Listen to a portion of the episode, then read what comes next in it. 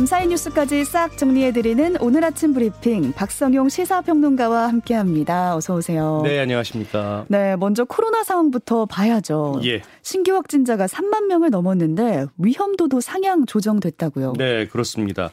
어제 발표된 신규 확진자는 3만 7천여 명인데요. 8주 만에 3만 명대로 올라섰습니다. 위중증 환자는 74명이고요. 사망자는 7명입니다. 확진자 수는 지난주에 비해서 2배 이상 늘어난 것인데요. 더블링 현상이 9일째 이어지고 있습니다. 오늘 발표될 신규 확진자 수 역시 지난주보다 2배 넘게 늘어서 4만 명 안팎이 될 것으로 예상이 됩니다. 이런 상황에서 확산세를 가늠할 수 있는 감염 재생산 지수는 1.05에서 1.4로 급상승했고요. 어. 방역 당국은 코로나 위험도를 낮음에서 중간으로 8주 만에 상향 조정했습니다. 이런 가운데 정부는 오늘 이 코로나 재유행에 대비한 방역 대책을 발표하는데요. 거리두기 강화보다는 의료 대응 체계를 정비하고요. 백신 4차 접종 대상을 50대 이상으로 확대하는 방안 등을 검토하고 있는 것으로 알려졌습니다. 네, 방역 당국이 지금 긴장할 수밖에 없는 게 예. 전파력과 면역 회피력이 큰 오미크론 세부 변이의 검출률이 계속해서 늘어나고 있다면서요? 네, 그렇습니다. 최근 일주일간 오미크론 세부 계통 변이 중 하나인 BA5의 검출률이 35%를 차지했는데요. 일주일 전보다 6.8 8%포인트 늘었습니다. 음. 신규 확진자 3명 가운데 1명 이상이 이 변이에 감염되고 있다는 뜻인데요. 구체적으로 보면 국내 검출률은 23.7%로 전주보다 0.4%포인트 줄었고 해외 유입이 70%로 20.8%포인트나 늘었습니다. 이 BA5는 연초에 오미크론 유행을 주도했던 BA2 그러니까 스텔스 오미크론보다 이 전파력이 35% 높고요. 여기에다 기존 백신의 방어력이나 앞선 감염에 의해 형성된 항체를 이 무력화하는 능력이 3배나 강한 것으로 파악되고 있습니다. 음. 이에 따라 세계 각국에서도 BA5 변이가 속속 우세종으로 점하고 있는데요. 관련해서 방역 당국은 어, 일주일간의 검출률 감소만으로 BA5가 정체 또는 감소되고 있냐 판단하기에는 이르다면서 1, 2주 정도 더 지켜봐야 할 것 같다고 했고요. 다만 해외 유입이 계속 늘고 있는 만큼 앞으로 점유율 증가세는 이어질 것으로 판단을 했습니다. 네, 휴가 다녀오셨습니까? 아직 안 다녀왔습니다. 아, 진작에 다녀왔어야 됐나 봐요. 네, 음. 네, 이제 제 유행이 시작된 것 같고요. 그런 말씀들 많이 하시더라고요. 네, 아무쪼록 확산세가 진정될 수 있게 개인 방역에 철저히 가야겠습니다. 예. 수도권 광역버스의 입석 승차 문제를 풀기 위해서 정부가 전세버스를 추가 투입한다고요? 예. 수도권 광역버스 이용하는 분들이라면 출퇴근 시간대에 버스 한두 대 정도 그냥 보내본 경험 있으실 겁니다. 네. 그런데도 여전히 입석 금지 방침은 유지되고 있는데요. 이를 해결하기 위해서 정부가 전세버스를 추가 투입하기로 했습니다. 먼저 광역버스 이용객이 가장 많은 수도권 남부 지역의 출퇴근 시간 운행 횟수를요. 현재 하루당 373회에서 514회로 141회 늘립니다. 특히 서울 출퇴근이 많은 수원과 화성, 용인 출발 버스를 집중 확대하고요. 사당과 강남, 신논현, 서울역으로 가는 4개 노선에는 2층 전기버스를 도입해서 승객을 최대한 많이 태울 수 있게 할 계획입니다. 음. 그리고 경기 북부 지역은 운행 배차 시간이 길어서 승객의 불편이 컸었는데요. 파주와 남양주 출퇴근 배차를 각각 10회, 26회 늘리고요. 만차로 입석 운행이 빈번했던 고양시에는 5개 노선을 기존 98회에서 118회로 20회 확대합니다. 네. 이번 대책은 사실 긴급 조치라고 봐야 될 것 같은데요. 정부는 다음 달 중에 추가 대책을 또 내놓는다는 계획입니다. 네, 이 정도로는 출퇴근 그 인파를 다 감당하기는 좀 쉽지 않을 것 같아서요. 맞습니다. 일단 긴급 조치를 해놓고 더 예. 대책이 필요하겠습니다. 윤석열 정부가 공무원 조직에 대한 군살 빼기에 본격 나선다고 하는데 네. 제가 아직 기억하는 뉴스가 문재인 정부 때 예. 일자리 대책으로 공무원 일자리가 늘었었잖아요. 맞습니다. 지금은 줄이겠다는 건가요? 예, 그렇습니다. 아, 일단 공무원 정원은 2009년부터 해마다 늘었는데요. 특히 이 말씀하신 대로 문재인 정부 때 급증해서 공무원 전체 정원은 116만 3천 명에 육박합니다. 음. 그 결과 재정 부담은 갈수록 늘어서요. 네. 지난해 국가공무원 인건비가 사상 처음으로 40조 원을 넘었습니다.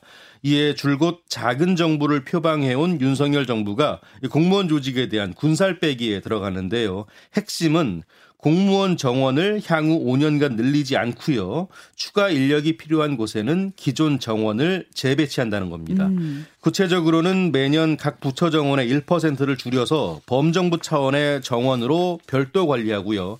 이를 통해서 국정과제나 협업과제 등으로 새로운 인력이 필요할 때 활용하겠다는 겁니다. 예를 들면 규제개혁이나 기능쇠퇴로 감축한 부서 인력을 반도체 육성이나 코로나 소상공인 지원 등에 재배치하는 방식인데요. 정부는 이런 재배치 과정에서 정체 정부 인력이 소폭 감소할 가능성도 있다고 설명을 했습니다. 네. 정부가 오는 21일에 세법 개정안도 발표를 합니다. 여기서 주목되는 게 문화비 소득공제 대상에 영화 관람료를 포함하는 방안이 검토되고 있다고요. 네, 그렇습니다. 문화비 소득공제는요, 연간 총급여 7천만 원 이하 근로소득자가 도서 구매나 공연 관람 등에 쓴 돈의 일부에 대해서 소득공제 혜택을 주는 제도입니다. 연간 100만 원 한도로 30% 소득공제 혜택을 주는데요. 음. 만약 올해 세법 개정이 이루어진다면 당장 내년부터 영화 관객들도 이런 혜택을 받을 수 있게 됩니다. 정부는 이를 통해서 직장인들의 문화생활을 장려하고요. 네. 코로나 타격을 받은 영화 산업을 적극적으로 지원 하겠다는 방침입니다. 대표적인 문화생활이 또 영화 보기인데 들어갔으면 그렇습니다. 좋겠네요. 예. 그리고 19년째 동결된 근로소득자들의 식대 비과세 한도도 오를 수 있다고요. 예. 식대 비과세 한도는 지난 2003년 법 개정 이후에 19년째 동결된 상태인데요.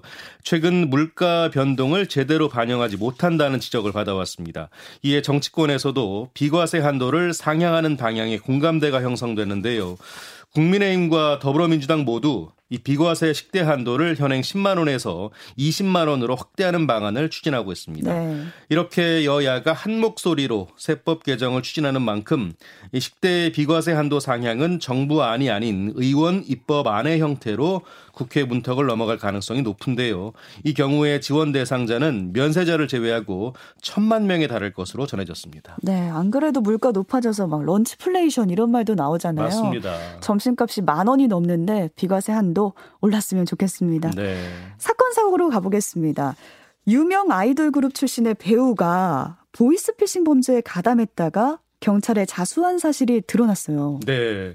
지난달 16일 오후 5시쯤 경기도 여주경찰서 민원실에 아이돌 그룹 출신 배우 A씨가 나타났는데요. 네. A씨는 이 보이스피싱 범죄에 연루된 것 같다고 말했고요. 손에는 현금 600만 원이 담긴 봉투가 들려 있었습니다. 음.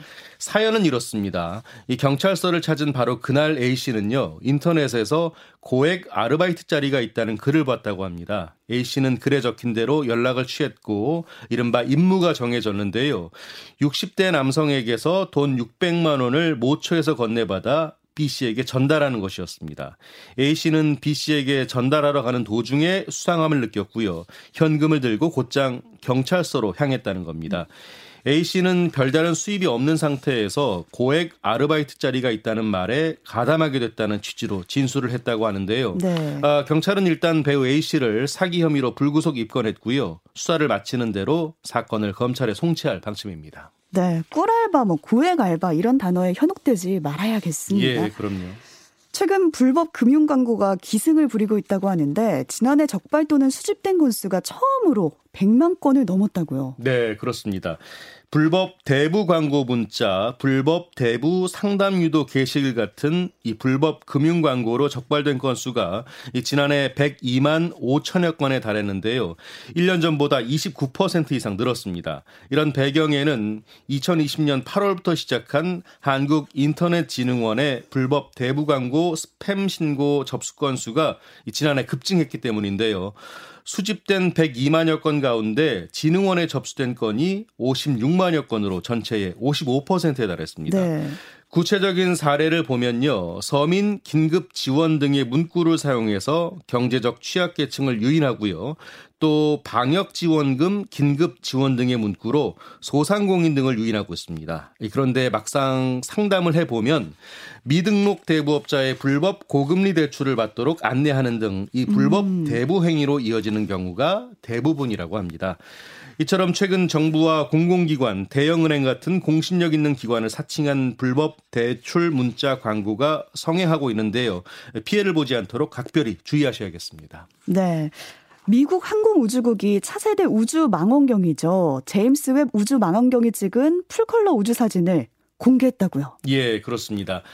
아, 미국 항공우주국 나사가 차세대 우주 망원경인 제임스 웹 이 찍은 풀컬러 우주 사진을 공개했는데요. 네. 100억 달러를 투입한 사상 최대 천문학 프로젝트인 제임스 웹 우주 망원경은 인류 역사상 가장 선명한 우주의 모습을 담았습니다. 네. 처음으로 관측해서 공개한 우주는 46억 년 전에 탄생한 것으로 추정되는 은하인데 보석처럼 영롱하게 빛나는 우주의 모습이 담겨 있습니다.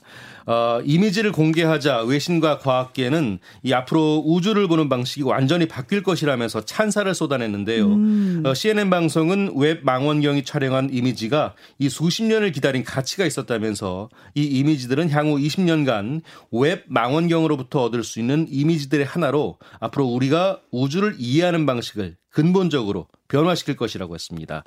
이 나사가 웹 망원경을 통해서 지구에서 1150광년 떨어진 외계 행성에서 수증기 형태의 물이 존재하는 것을 확인했다고 밝힌 가운데 이 망원경을 통해서 외계 생명의 신호를 찾을 수 있다는 기대도 지금 음. 과학계에서는 나오고 있습니다. 사진 보니까 되게 신기하더라고요. 예, 그렇게 아름다울 수가 있나 네, 싶더라고요. 꼭 한번 찾아보시면 좋겠습니다. 예. 올해 또 가장 큰 보름달 일명 슈퍼문이라고 우리가 하잖아요. 예. 오늘 뜬다고요. 네.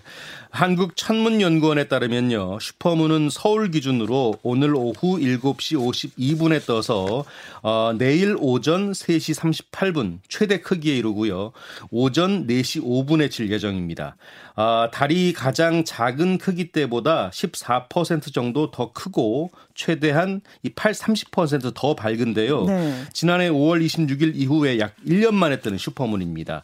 아, 물론 실제로 달이 커지는 건 아니고요. 음. 지구상에서 달의 크기가 다르게 보이는 겁니다. 이 달은 지구 주위를 타원 궤도로 도는데요. 이 때문에 지구와 달 사이의 거리가 가까우면 달이 커 보이고 멀면 작게 보입니다. 국립과학 국립과천과학관은 슈퍼문이 뜨는 오늘 오후 7시부터 네. 오후 10시까지 특별관 축회를 개최하고요. 슈퍼문 관측과 슈퍼문 광연 관련 강연, 체험 또 온라인 생방송 같은 여러 프로그램을 진행합니다. 다만 내일까지 중부지방에 많은 장맛비가 예보돼 있어서 음. 기상 여건에 따라서 관측이 조금 어려울 수도 있겠습니다. 네, 오늘 밤은 유난히 또 밝은 밤이 되지 않을까 싶습니다. 음, 네. 다음 달 서울에서 도심 한복판을 질주하는 전기차 레이스가 펼쳐진다고요? 네. 서울 페스타 2022가 8월 10일부터 14일까지 5일간 잠실 종합운동장을 중심으로 서울 전역에서 개최되는데요. K-팝 스타들의 한류 공연과 세계 최대 전기차 경주대회 이프리 또 쇼핑과 문화, 스포츠 등의 체험 행사 이렇게 세 가지 테마로 기획됐습니다. 특히 세계 최대 전기차 경주 대회 2022 서울 이프리는 국내에서는 처음 열리는 것인데요. 최첨단 기술로 무장한 저소음, 무공해 전기차가 이 잠실 올림픽 주경기장 일대 실제 도심 도로를 질주하면서 속도와 기술을 겨루게 됩니다. 서울시는 이번 대회를 통해서 전 세계 197개 나라 3억 명이 넘는 시청자들에게 서울의 매력을 알릴 수 있을 것으로 기대하고 있습니다. 아울러 행사 기간 동안에는 케이팝 스타들의 콘서트와 서울 전역에서 펼쳐지는 최대 규모의 세일 행사, 음. 또 문화체험 이벤트까지 서울의 매력을 총망라한 축제가 열리는데요. 이 코로나로 극심한 침체에 빠졌던 서울 관광 회복의 신호탄이 될 전망입니다. 네. 또 좋은 소식도 있어요. 오징어 예. 게임이 TV 방송의 아카데미로 불리는 에미상 작품상 후보에 올랐다고요? 네, 그렇습니다. 기분 좋은 소식이죠. 네. 아, 미국 최고 권위의 방송 프로그램 시상식이죠. 제74회 에미 어워즈에서 오징어 게임이 드라마 시리즈 부문 작품상 후보에 올랐습니다. 어. 또 주인공으로 나온 이정재 씨는 드라마 시리즈 부문 나무주연상 후보에 노미네이트 됐는데요. 에미상에서 아시아 국적 배우와 비영어권 드라마가 나무주연상과 작품상 후보에 오른 건 이번이 처음입니다. 에미상은 영화 부분의 아카데미상과 비견되는 TV방송의 아카데미상으로 불리는데요. 미국에서 한 해 동안 TV를 통해 방송된 모든 프로그램을 대상으로 수여하는 상으로 올해 시상식은 9월 12일에 열립니다. 음, 시상까지 바라면 또 부담일 수 있으니까요. 예. 후보에 올랐다는 것만으로도 대단히 축하를 보내겠습니다. 네.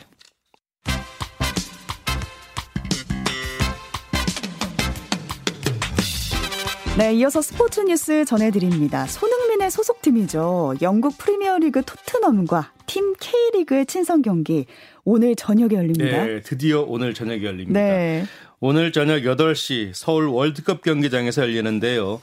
친선 경기지만 두 팀 목표는 모두 승리입니다. 어제 양 팀의 기자회견이 있었는데요. 팀 K리그의 김상식 감독 지지 않는 승부를 약속했고요. 음. 손흥민 선수는 우리가 가진 모든 것을 보여드리겠다라고 말을 했습니다. 팀 K리그 선수단은 K리그 1부를 대표하는 24명으로 꾸려졌고요. 최근 좋은 활약을 보이고 있죠. 이승우 선수를 포함해서 조규성과 조영욱, 불투이스 등 국내 선수와 외국인 선수로 다양하게 구성이 됐습니다. 그리고 토트넘에서는 손흥민을 필두로 해리케인과 히샬리 등이 나서는데요. 이 세계적인 선수들이 즐비한 만큼 쉽지 않은 명승부가 예상이 되고 있습니다. 네, 티켓팅 경쟁률도 굉장히 높았다고 하는데 맞습니다. 또 하필 오늘 저녁에 비가 와요. 예. 네, 우리 선수들 다치지 않고 멋진 경기하길 기대해 보겠습니다. 네. 여기까지 박성용 시사평론가와 함께했습니다. 고맙습니다. 고맙습니다.